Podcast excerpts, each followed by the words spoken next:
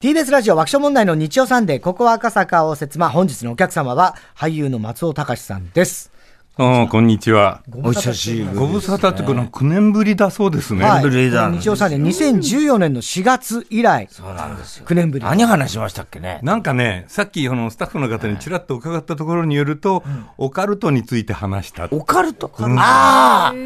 で、その頃ね、ええなぜ宇宙人は地球に来ないっていう本を出したばっかりの頃だあーそれそうだのった宣伝兼ねてきてたんじゃないですかね。松尾さんいろんなことやってるから。いろんな面があるからねもう何の人だかわかんなくなっちゃってそうですよね。ありますよね。ええいやもともとね、日曜日のね、こう生放送で言えば、アッコにお任せの。そうですよ。ねね。ああ、僕初代司会者って初代ですから自分でびっくりしてますからね。え。それ初で代の初代そうそなんのです時アシスタントやってたのがうちのかみさんですから。そうそう。で同じ事務、大竹エージェンシーで。後で入ってこられたんですけど、そうなんですねうんあんな大社長になるとはね。いやいや、本当に。ううん。ん。そうなんですよね懐かしい。もうそれが40年近く前もでうすかそうねで。すね。近く前ですよ。だから、僕らが松尾さんとお会いしたのは、多分高田せあの山藤さんが設定で、高田先生の会の、紀ノ国屋。紀ノ国屋ホールですね。はいは立川敏郎の会の、あのー僕らは割と前半にネタを、漫才を、あ、コントをやって、はいで、松尾さんが、あの時多分、初披露だったんじゃないかと思うんですけど、朝まで舐めてればの、あの、原型の、あの、朝生の、合成じゃなくてね、名前にこそうですそうですめくりをぶら下げて、移動しながら、そうそう、大島渚とか西部進とか書いた前に立そうそうでっすそうですそうて、いちいち名乗ってると討論にならないから、そうそうそう走り回ってやったんですよね。そうですあれ見て、もう袖でぶったまげて、なんだこの人って思って、まあもちろん、キッチューさんとしてはテレビでは見てたけど、あ、こんなこともするんだっていう。もうね、僕あの、ジャンルで断らないん ですよ。本当に。あの、な、何でもやったら、ただで学べて経験値上がるじゃないですか。で、ダメだったら向こうのせいでしょキャスティングした方が悪いですよ。でうまくいったらこっちの手柄じゃないですか。だからジャンルでは断らないですよ。でもあれ、完成度高すぎましたよいや、ね。そうですかね。でも、あの、覚えてないから、紙を置いて走り回ってやってましたけどね。そう、あ、そうでした2日か。前かなんかに慌てて書いたネタだったんで、で、あの時初披露ですよそうなね。んですで、あの、太夫企画の社長さんにね、うんあの、寄せ文字書いてくださるっていうかあらあ、うんじゃあ、あの、登場人物だけちょっと教えといてって、もう、あの、字書かなきゃいけないんでって言われえてえ、出して、で、大島渚だええの、その、さ、かききだのっていうのを出して、で、横澤さんとかが見に来 てて、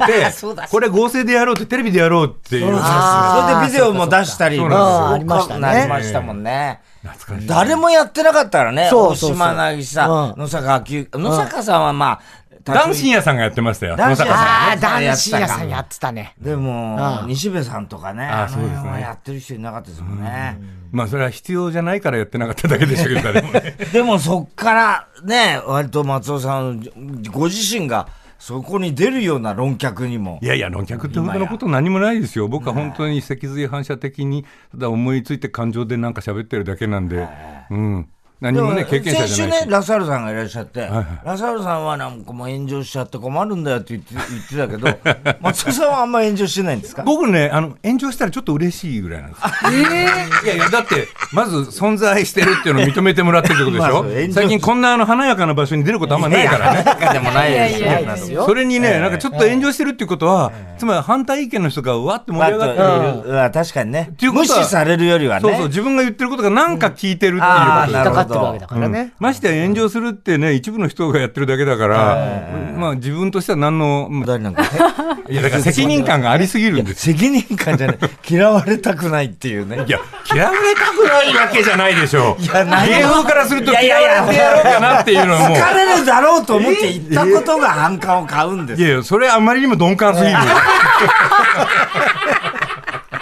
そうなんだな石井さんにも言われたもんなそうね。うんでもいろいろとでそれこそね週刊朝日がもうそうそうあ、さっきね、お話出ましたけどね。もおうと間もとなく。しの年末あたりからやり始めたかな、あのまあ作業はね、で1年半やって、その山藤商事の似顔絵塾の2代目塾長に、あそれで山藤さんも、もう年だし、もう辞めたいっておっしゃってた時に、あの週刊朝日の方が、松尾さん、後継いでも らったらどうですかって言ったら、その手があったかって言ってくれたんですよ。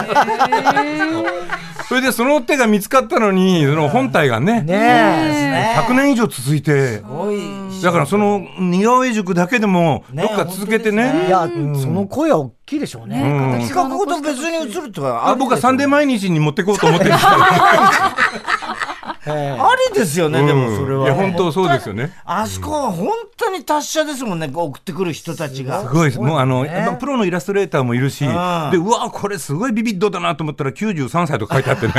すごいですよ。まあいろんな幅が広いとか。あそこに自分たちのが乗った時は本あー当に嬉しかったね嬉しかったね。いや、そういやようやく認められたみたいなそうそうそ感う。いじになやり、ますよ。本当に、だからね、最近は桂二葉が多いですよ。ああ、そうなんだ。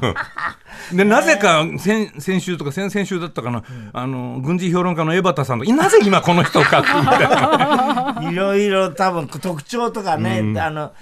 大体何かに例えるみたいな、ちょっと。ああ、あるよね、そのパターああンね。いうパターンもあるじゃないであすりか。ますね。でも結構プレッシャーあったでしょ山内さんから継ぐのは。あ、ありました。でもね、なんかあの、な何回かやってから、事務所にメールが届いて、横尾忠則さんから、あら。あんたの批評の仕方はすごくいいって褒めてくれえた。えそれはい嬉しいです。誰も見てないから踊りましたよ、俺。本当ですよね。では、ここで、松尾隆さんのプロフィールをご紹介させていただきます。本日のお客様松尾隆さんは1960年昭和35年に兵庫県神戸市でお生まれになりました大阪芸術大学を卒業後1984年に DJ として勤めていた大阪のディスコでスカウトされキッチュの芸名でデビュー田原総一郎さん大島渚さん野坂昭之さんなど手垢のついていない文化人のモノマネ 手で垢脚光を浴びます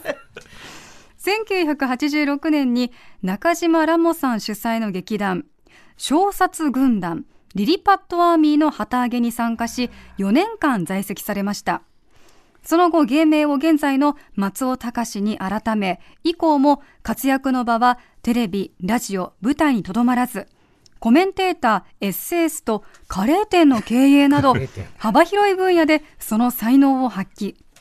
そして先ほどお話にもありましたが、2022年1月からは、週刊朝日の名物連載、似顔絵塾に塾長を山藤昌司先生から引き継ぎ、新塾長に就任されました。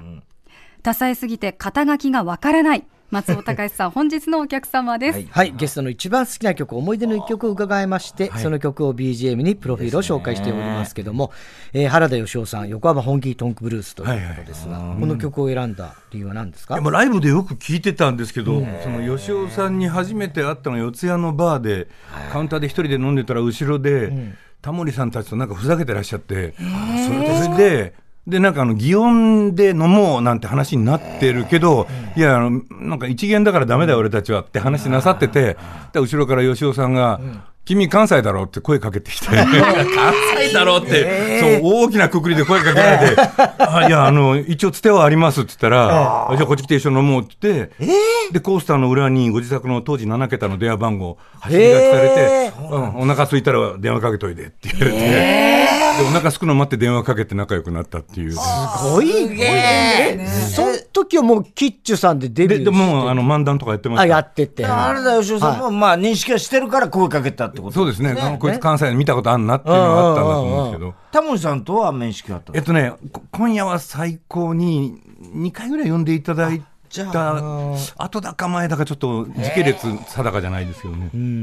かっこいいですねね原田芳雄さんはもうかっこいいですね本当にね、うん。えーこれまたそじゃあ優作さんなんかもゆうさくさんもね、お家にはいましたね。吉尾さんち行くあと。そうですかでも本当演技論を真面目に言ってるみたいなところを、桑名正宏さんが邪魔しに来て喧嘩になるみたいな。うわすごいじゃないですかすごいところですね。痛いような痛くないよね本当に、その時は痛くないと思うけど。ねえ。あ、そうか。へえ。で、もともとは、大阪芸大行った時っていうのは、何を将来、、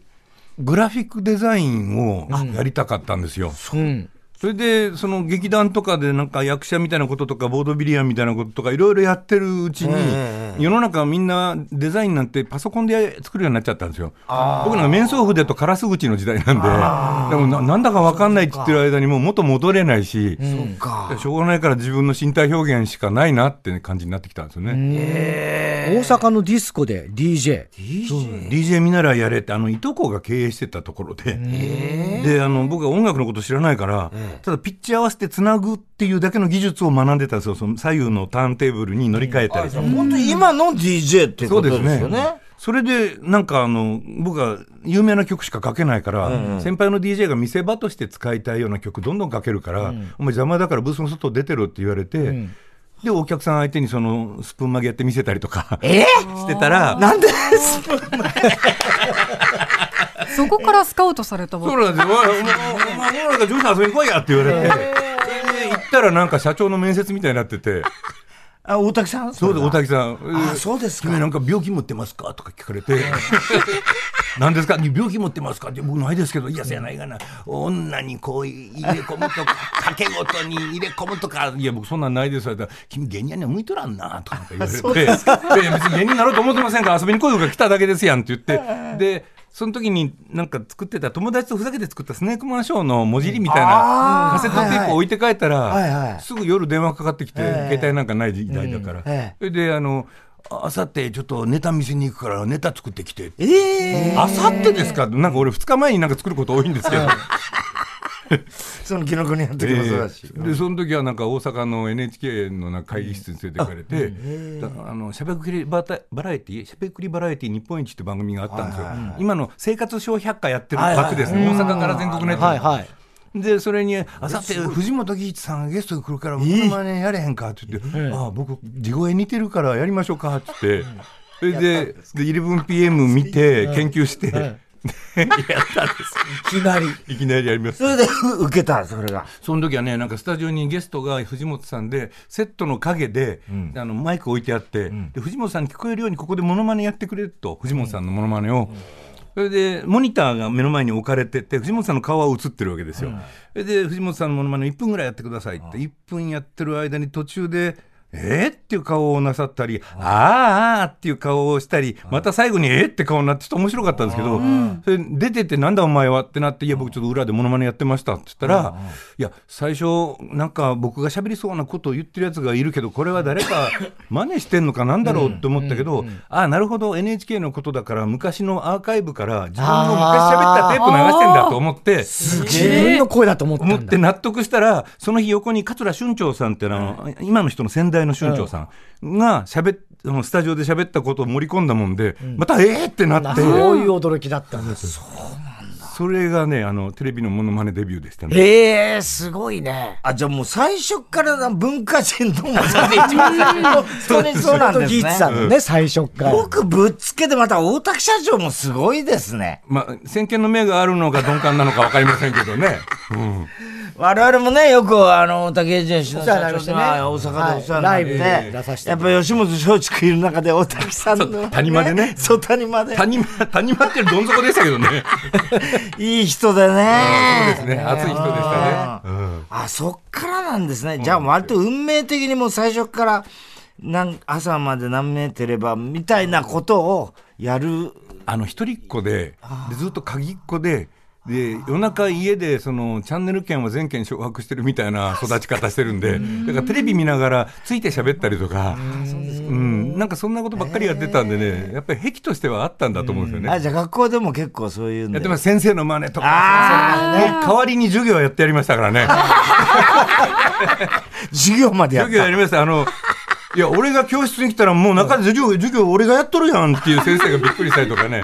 あとあの体育の先生一番怖い先生が、教室の中でいじめられてる友達がいたら、僕が廊下からその先生の真似で、うん、やったたきさむらとかってやると、ガタガタチーンってなって、で、俺が入っていくと袋叩きにあった。お前かよみたいなことです ね。ええー、器用なんね、本当に間違えられるってすごい、ね。何でもできちゃうんだね。すごいですね。別に、割ってものまねの人って、例えば松村君なんかと、もう付き合い古いから、あやろうとしてやり始めるんだけど、最初は似てなくて、でも、あれしつこくやるうちにどんどん似てくるっていうのはなんかね、糸口がつかめる時があるんですよ。なんか、本当にその、言いそうなこととか、多分僕、岸田さんの真似とかしないけど、岸田さんもきっとね、口癖があってね、まあって言うんですよ、あの人ね。言う。言いますね。なんとか、まあ、そういうことで、さまざまな、まあとか言って、ここら辺ちょっと糸口にすると、多分ね、一日練習したらできそうな気がします。あ、そうなんだ。最近はじゃあそういう、まあ、あんまり舞台でやる機会そうですね、需要がないけど、でもあの4年ぐらい前に、ニト社っていうところのお芝居で、あのザ・空気、誰も書いてはならぬっていう芝居をやったときに、僕あの、論説委員の役だったんですけど、で、総理と直接電話ができるっていう、しょっちゅうお食事に行ってる田崎史郎みたいな役だったんですよ。で、そこで、これを聞いたら総理はどうおっしゃるかなっていうのを、えー、えー、あのなんとかかんとかでとか言って、なんかあの、つまり安倍さんの口調と声を真似しながら、いや、こうはおせらないかみたいなことを一人悶々とするような場面があって、そこでね、ものまね使いましたね。ああ、そうか、そうか。また新たなね、この、ね、岸田さんとか、ちょっとね、本当に、ね二日でマスターして。口が動かないってね。今は中秋はそうすると舞台が舞台が多いです、ね、多いんですか。そうですねなんかこの間も朗読会やって、うん、で今度夏にはあのチェーホフの「桜の園」これ、うん、あのイギリスからショーン・ホームズさんっていう方が来て演出をされるんですけど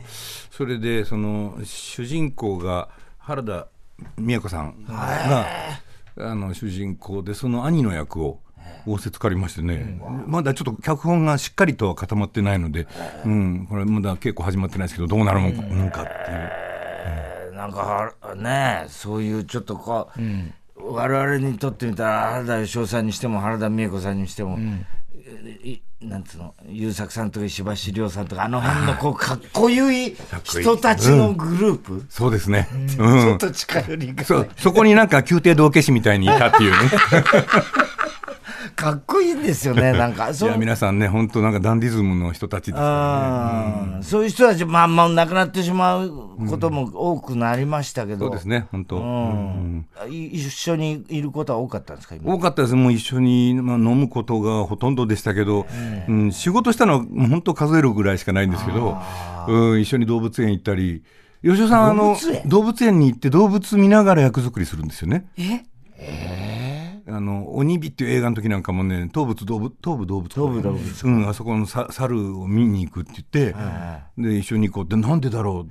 大勢で行ったんですよ、でも。うんだからその猿をじっと見てて、つまりあの、顔を洗ってるシーンかなんかで、後ろから呼びかけられて、ふっと振り返る時の、空気を、その、猿が何かの音がして、パッと振り返るようなのを、ずっと体で表現しようとして研究してましたね。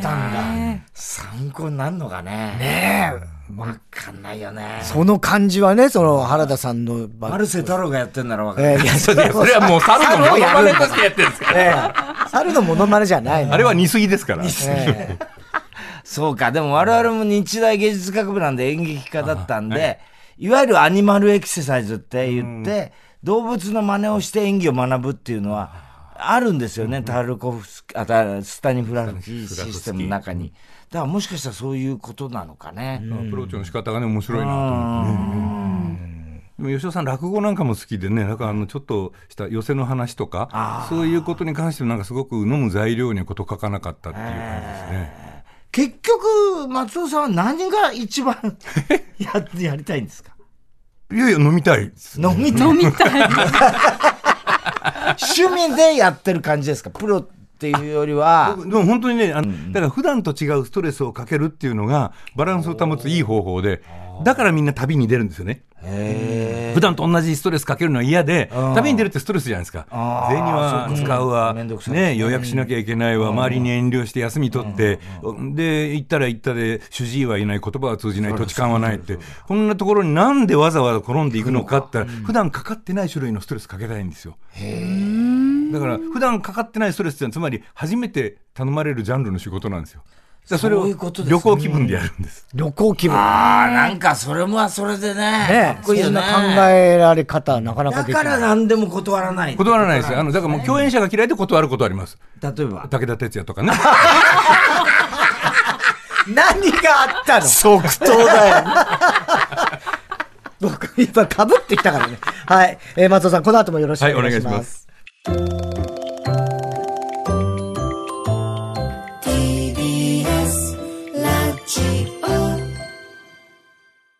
TBS ラジオ爆笑問題の日曜サンデー、ここ赤坂応接間。今週のゲストは俳優の松尾隆さんです。、はい、お願いします。ますゲストの名前に合わせて、それぞれの文字で始まる質問をリスナーから募集しました。今週は、た、か、しの文字から始まる質問です。はい、ラジオネーム、ちゃんこバラエティ。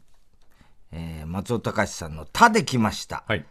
高値になって、つまりこう、値段が上がってですね、困ったものはありますかと。高値になって困ったも食品ですね、今。まあ、そうですよね。カレー屋やってますから。ああ、そうですよね。原材料はどんどん上がるわね、うん、で、お客さんの年収が上がってるわけじゃないから。うん、だからもう、これ、でも、だから値上げするのもなかなか難しいっていうね。うんでも実際ね、値上げせざるを得ないお店がほとんどでしょ、今。だから日本中の飲食店の人みんなこれで困ってると思いますね。うん、高値。カレーはな、なんで始めたんですか、カレーはね、一番最初にね、あの、バーをね、友達と春風亭昇太さんとか、あのナポレオンズの首が回る方の小石さんと かと一緒に昔ちょっとえー、そのメンバーで世田谷でバーやってたんですよで締めがなんかいるけど厨房設備がないから、うん、予選して出すようなもんなんかって言ったら、うん、そしたらあのそのナポレオンズの小石さんが、うん、山梨に知り合いの居酒屋の大将がいて、で作るカレーがすごくうまいから、冷凍して送ってもらって優先して出そうよって、それでやり始めて「わこれ美味しいこんなの作りたい」って言って試しに作ってたら、これ店できるねっていう感じになってました、えー、14年ぐらい前15年ぐらい前ですか、あそれ、じゃあバーやめてバーやめてええまあ、バーはなんか別の事情でね、みんなあの忙しくなっちゃってできなまあ、そうですね。へえ、じゃあ大変だ、カレー屋。今、おコロナの時とかコロナの時は本当にあの、なんかもう時短にしたり、お客さん減らしたり、うん、なんか協力金とかもね、入ってきてもあれ、結局経費で使わないと申告しなきゃいけないもんだから、あれもらえるお金じゃないんで、だから後で本当にしんどい思いをしなきゃいけないですよね。そっか、そっか。うん、いや、大変ですね。ねえ。切実な切実これすみませんギャグじゃなくてねいやいや切実な問題小石さんの知り合いの居酒屋のねカレーがまず美味しかった、ね、そうなんですよ富士吉田にある ね、うん、イトリキっていうとこですよ、えー、うまいんですその発想がそこがいいからそこからもらおうよっていう小西さんらしい感じもしますけど、ラジオネームマリオマリオかできましたカッパに出会ったら何と声をかけるのが正解だと思いますかとカッパに出会ったらあれ、シリコ玉抜くんですよね。そうみたいですね。 なんか、田中が抜かれたっていう。俺は違うわ。 別の事情で抜いたんだよね。 そうそう。だから、だからシリコ玉を抜かなかったら何してもいいよって言いますね。そうするときっと、あの、童心豊かな人たちだと、人じゃないけど、うん、だからなんか楽しい思いさせてもらえるんじゃないかな。会ったことはないですか会ったことない。もちろんないです。あえ架空のもんですから。言っちゃったね。言っちゃった、言っちゃった。そこは取ってこない。 え、そういう、でも、オカルトの話はしてたってことは、信じてはいるんです昔信じてたんですよ。子供の頃、やっぱり現実逃避型で、で、なんか、本当の自分が4次元にいるんだろうとか思ってましたから、だから今この現実が間違ってるんだと。ああ、なるほど。こっちは本当の世界じゃないんだ。そういうことですね。念ずればなんとかなったり、あの好きな子がいたらうなじのあたりじっと見てたらこっち振り向いてくれるとかね。わ、怖い。。そんなことを本気で信じてる子だったんですよ。うんそれがいつからそれがね、あの子供が生まれて最初の、えー、それからこの子の責任も俺が負わなきゃいけないんだなって、うんうん、で思っていろいろと検証をして、で、責任を取るべく何かを判断するっていうのことを、ちょっとシミュレーションでやってみたら、うん、ないね、これは。 あ、そうなんだ。なんで,でも全部やっぱりリズムで考える人なんですね。そうかな。でも本当はね、うん、あの、うん、感情的だし、なんか思いついて脊髄反射的に反応しますけどね。そうだよね。UFO も信じない。 UFO っていうのは信じる信じないじゃないんですね。あれ、軍事用語ですから、あの未確認飛行物体って何かっつったら、つまり人間の知り得る何かと特定できてない飛んでるか飛んでるかのように見えたものっていう意味 なんで、だから、それに信じる信じないはないわけですね。あって当たり前で。軍事用語があるわけですから。そうか、信じない方が。ただ宇宙人の乗り物という意味はないですよっていうだけ。ということですか。ああ。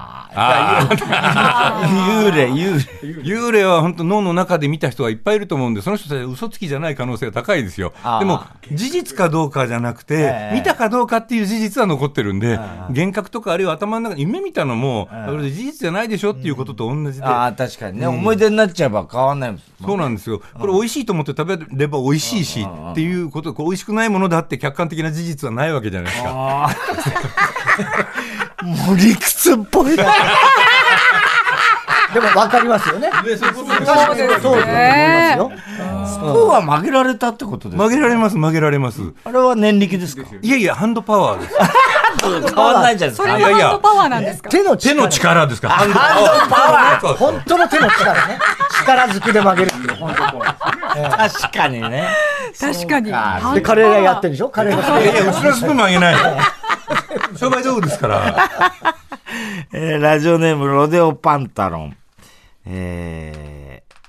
家電、あ、家で来ました、ね、うん、家電製品の中で一番愛着が湧いているものは何ですかと。家電製品で一番愛着が湧いているもの。うん、そうですね。電子レンジですかね。レンジ。電子レンジ。電子レンジ。毎日使うでしょうけどね。毎日使いますからね。商売でも使うし。ただ思い入れはないですよ。思い入れはない。愛着っていうほどのことでも、まあ、触り慣れてるっていうかね。うん。機械もやっぱ強いんですかいやいやいや、弱いです。僕はもう本当に、あの、なんですか、そこら辺の技術が全くないので、いまだに叩いて直すっていう気持ちのある人間ですよね。うん。えあの、掃除機なんかどうですかあ、掃除機はね、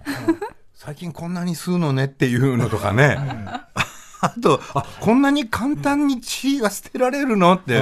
手を汚さずに。いや、俺、そこら辺はやっぱりね、あの、頭が下がりますよ。昔のね、掃除機とは全然違うから、軽いしね。軽い、どこでも持ち運ぶ。そうですよ。コードレスがあったからね。えー世界百周、死できました。神羅万象何でも知っていて、知ってそうですが、初めて知って驚いたことはありますか初めて知っていくらでもあったろ、いくらでもありすぎますよね。ごく最近に、あ、そうだったのか、みたいなことごく最近、なんでしょうね。いや、あの、あるにはあったんですよ。おう,おう,うん。えー、ごく最近知ったことは、うん、ん、なんか食べ物のことでなんか知ったんですよね。なんでしょう。ちょっともう廊下が、 いや、廊下が、いやいや、その時にこれを覚えとこうって思わないから。でもその話題が出たらちゃんと答えますよ。それなんだっけとは言わないですよ。あそうですその話題が出た人の名前も出ますよ。いや、人の名前割と出る方だとあ、そうそう、この間ちょっと本当に悔しい思い、この間も何年か前ですけど、悔しい思いしたのは、あの、フィナンシェっていうお菓子があるでしょ、はフィナンシェ。フィナンシェってなんかフィナンシャルみたいだから、これ金持ちとかそういう意味なんじゃないのかって調べたら当たったんですよ。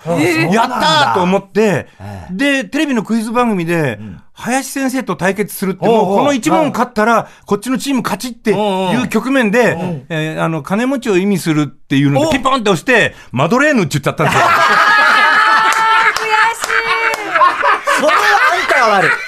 悔しいそれはあんたが悪い。それはもう、致命的。致命的ですよ、もう。味は似てるけど、ね。分かってたのに。味は終わったと思いました。なかなか口から出てこないってありますよね、思ってることとね。そこで間違うかという。悔しいですね。悔しいそれ悔しいか3日ぐらい寝られなかったもん。悔しいわ。ラジオネーム、やっと会えたね、ほうれん草。死できました。深夜にトイレに起きるようにはなりましたかと。あ、年齢的なもんですよね。どうでしょう僕は、でも30代ぐらいからそうでしたからね。ああ、確かに。うん。うん。30代ぐらいから来ますよね。うん、飲んで不節制してるから、なおさらですよね。あ、お酒は相当。相当飲みますね。昨日もジャジャズのライブを聴きに行く前に一杯飲んで、でライブハウスで、えー、4杯ぐらい飲んで、出てからピザ屋に行って飲んで、で、うち帰る前にはバーに行ったな。すごい。それで3杯ぐらい飲んで帰ったんで、多分ね、10杯ぐらい飲んでます、昨日はね。何を結構ですね。コロナが本当収まってよかったですよ。よかったですよ。もうだいぶね。本当コロナの時にはしごだけしてたって、俺、写真週刊誌に載せられて、あそうでしたわ罠だったんですよ、それがね。罠ってどういうことっていや、あの、芸能人に復帰したいから相談がありますって言われて、あじゃあ、じゃあどこそこだったら、有馬家とか言ってると、もう、あんたみたいな不真面目な人が売れたら困るから、やめてくれっていう、もう怒ったんですよ。そしたら、あ、でも大学生の息子が背中を押してくれてるんで、とかいやいや、息子さんのためにもやめなさい、そんなもの はって言って、表出て僕怒っても、はい、じゃあ気をつけてって言って、頭下げてるとこ取られて、でも使い道がないんですよね。もう本当は腕でも組んでごちそうさまでしたって言いたかったんでしょ。でも使い道がないから、で、1ヶ月ぐらいほったらかしにされて、で、その後、なんかあの、あのこんなご時世なのに飲み歩いてやがったっていう記事になったんですよあそれで出され た。そうなんですよ。それでで、歌舞伎町でその後何ヶ月かしてからバーで、その雑誌のデスクの人に会って、あれ、私が担当だったんですけど、ご迷惑かけました、今日おごらせてくださいなんて言って、ちょっとふざけんなよ冗って。談じゃないよ。ええたまったもんじゃないですね。ひどいね。ーなのあるんだそんな楽しい思い出もあ ります楽しくはない ですよ。今は晴れて飲み歩いているということですよね。えーラジオネーム、嬉し涙じゃじゃ丸。死できました。収集しているものはありますかありそう。いや、実は僕、収集癖がないんで。ないんだ。あ、あ意外ですね。なんか何でも集めてそうなイメージあの、本が溜まってっちゃうっていうのはありますけあーど、まあそれはそうです集めようと思って貯めてないでじすゃないね。ねああとは和紙ですね、折り紙をするので、折り紙折り紙。か顔をね、折り紙顔ねで。あすあごいじゃないですか。あのそうだそうだそうだ。そうなんですよこの間も鎌倉で個展を1か月ほどやったんですけど、まあ、そのためのなんか正方形の和紙がうちにいっぱいありますああ、そうかそうか。けどそれは思いついたらすぐ折れるようにしてるだけで収集癖とはちょっと違いますよね違いますねあれ折り紙ってのは別に本当にできると思ってやり始め、何の、なんていうんですか、こう、見本もなく。あの一番最初はね大学の時にデザイン科だったんで造形実習とかやるじゃないですか、はいはいで紙が周りにいっぱいあって、はいはいで隣の学科に依田先生ってあの、溝口健二の映画の脚本なんか書いてらっしゃったへー依田義方さんっていう方が学科長の映像学科がありまして、えで、そこにしょっちゅう遊びに行ってたんですけど、1979年に UCLA でジョージ・ルーカスと名刺交換した時に、ヨダ、ヨダ、面白い名前使わせてくれっていうことがあって、で、耳が長いとかいろいろからかわれて、あれがヨーダなのそう、わしの方が年上やのに、ほんまからかいやがってって言って、ちょっとおかむりだったんですけど、だから、ヨーダのキャラクターを、その次の年ぐらいに僕はその、折り紙で折ってみたんですよ。そしたら、折れたんで、それが第1号なんですけど、あ、折り紙で顔できるじゃんと思って、たら調べてみたら他にもあの仏像を折ったりとかする名人がいっぱい世界にはいて、であじゃあそういう世界でちょっとあの顔ってねいろんなあのバリエーションが豊富でしょだって造作の順番変わってないのに何十億人もいるわけじゃないですか違うのがだからそれでちょっとやってみようと思って始めたのがその依田先生の顔からなんですよ。すごいな、そのヨーダの。ヨーダ。元の人なんだ。ヨーそれダ。で、依田先生のお嬢さんがもう80ぐらいの方なんですけど、大学の名誉教授なさってるんですよ、そのお嬢さんもね。であの、鎌倉までその個展見に来てくださって、で、ヨーダの、あの、折り紙の下で写真に写り込んでくださって、あの、父がモデルなのはもう間違いないですってまた、あの、証言を残して変えられます。すごい、いいいい話というか。歴史ね。ねえ。歴史あるんだね。はい。さあ、それでは、松尾さんの出演される舞台のね、はいはい、先ほどね、お話にもありましたけれども、改めてご紹介させてください。パルコ劇場開場50周年記念シリーズ、舞台、桜の園。はいロシアの劇作家アントン・チェーホフが1903年に執筆し翌年に初演された作品をイギリスの演出家ショーン・ホームズの手によって豪華俳優陣と日本クリエイターと作る「桜の園」。120年前の物語が時代を超え国境を越え今なお現代に生きる私たちに問いかけてくる声を掘り起こし2023年に響かせます出演は原田美恵子さん八島智人さん、孫波さん、安藤玉恵さん、川島海香さん、そして松尾隆さんほかということで、東京公演は8月7日から29日まで渋谷パルコ劇場にて上演されますということで、これ全国にこう上演していくわけですそようね。ですね仙台や愛知、大阪、えー高知、広島、福岡、いくと思います大変ですね。ねねそんだけ飲み歩けるかどうか心配飲み歩けるか どうか。歩くんでしょうけどね。はい、ええー、村井邦夫さんも。村井さんも出るね。花田美奈ちょっとなんか読み合わせだけ一回やったんですけど、はい、村井さんなんかも深くてなんかもうあの一言小さな声出すだけで世界がバーッと見えるようなね。えー原田美恵子さんも本当に綺麗ですよね。綺麗ですね。で、こんなに変わんないんだっていうぐらい。本当ですね。いや、これはちょっと楽しみというか。よろしければご覧ください。稽古にはまだ、もうすぐ入るぐらいの感じですね。 8月7日からね。 8月7日から29日まで、パルコ劇場でございます。そして、そして、10月には、松尾さん出演の映画、発見と国権の間にも公開されると。、ピアニストの南博さんという方が書かれた自伝エッセイを物語のように監督がオリジナル脚本にしてストーリーのある劇映画にしたんですね。で南博さんが書いた本ですけど南というキャラクターと博という2人の、えーでこの主人公の一人二役を池松壮亮さんがやりましてピアノなんかもすごく達者でね相当訓練積まれたと思うんですけど、えー、で、えー、中里依紗さんとかあとあの高橋和也さんとか、えー、いろんな方が出て、あとは森田剛さん。ああそうですかあの森田剛さんと僕がちょっとあるせめぎ合いをする場面があって、そこはちょっとね大変でしたね。あのネタバレなので言いませんけど、でも出来上がった作品、この間ね「05試写」見たらね、すごく良かったで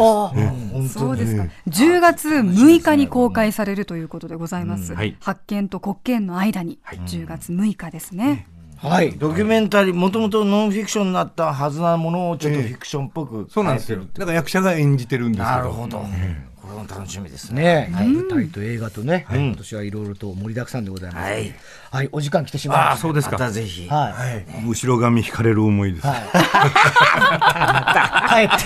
い、一杯やってく ださい、いや、それはもう間違いなく、はい、ということで、松尾隆さん、ありがとうございました。こちらこそありがとうございます。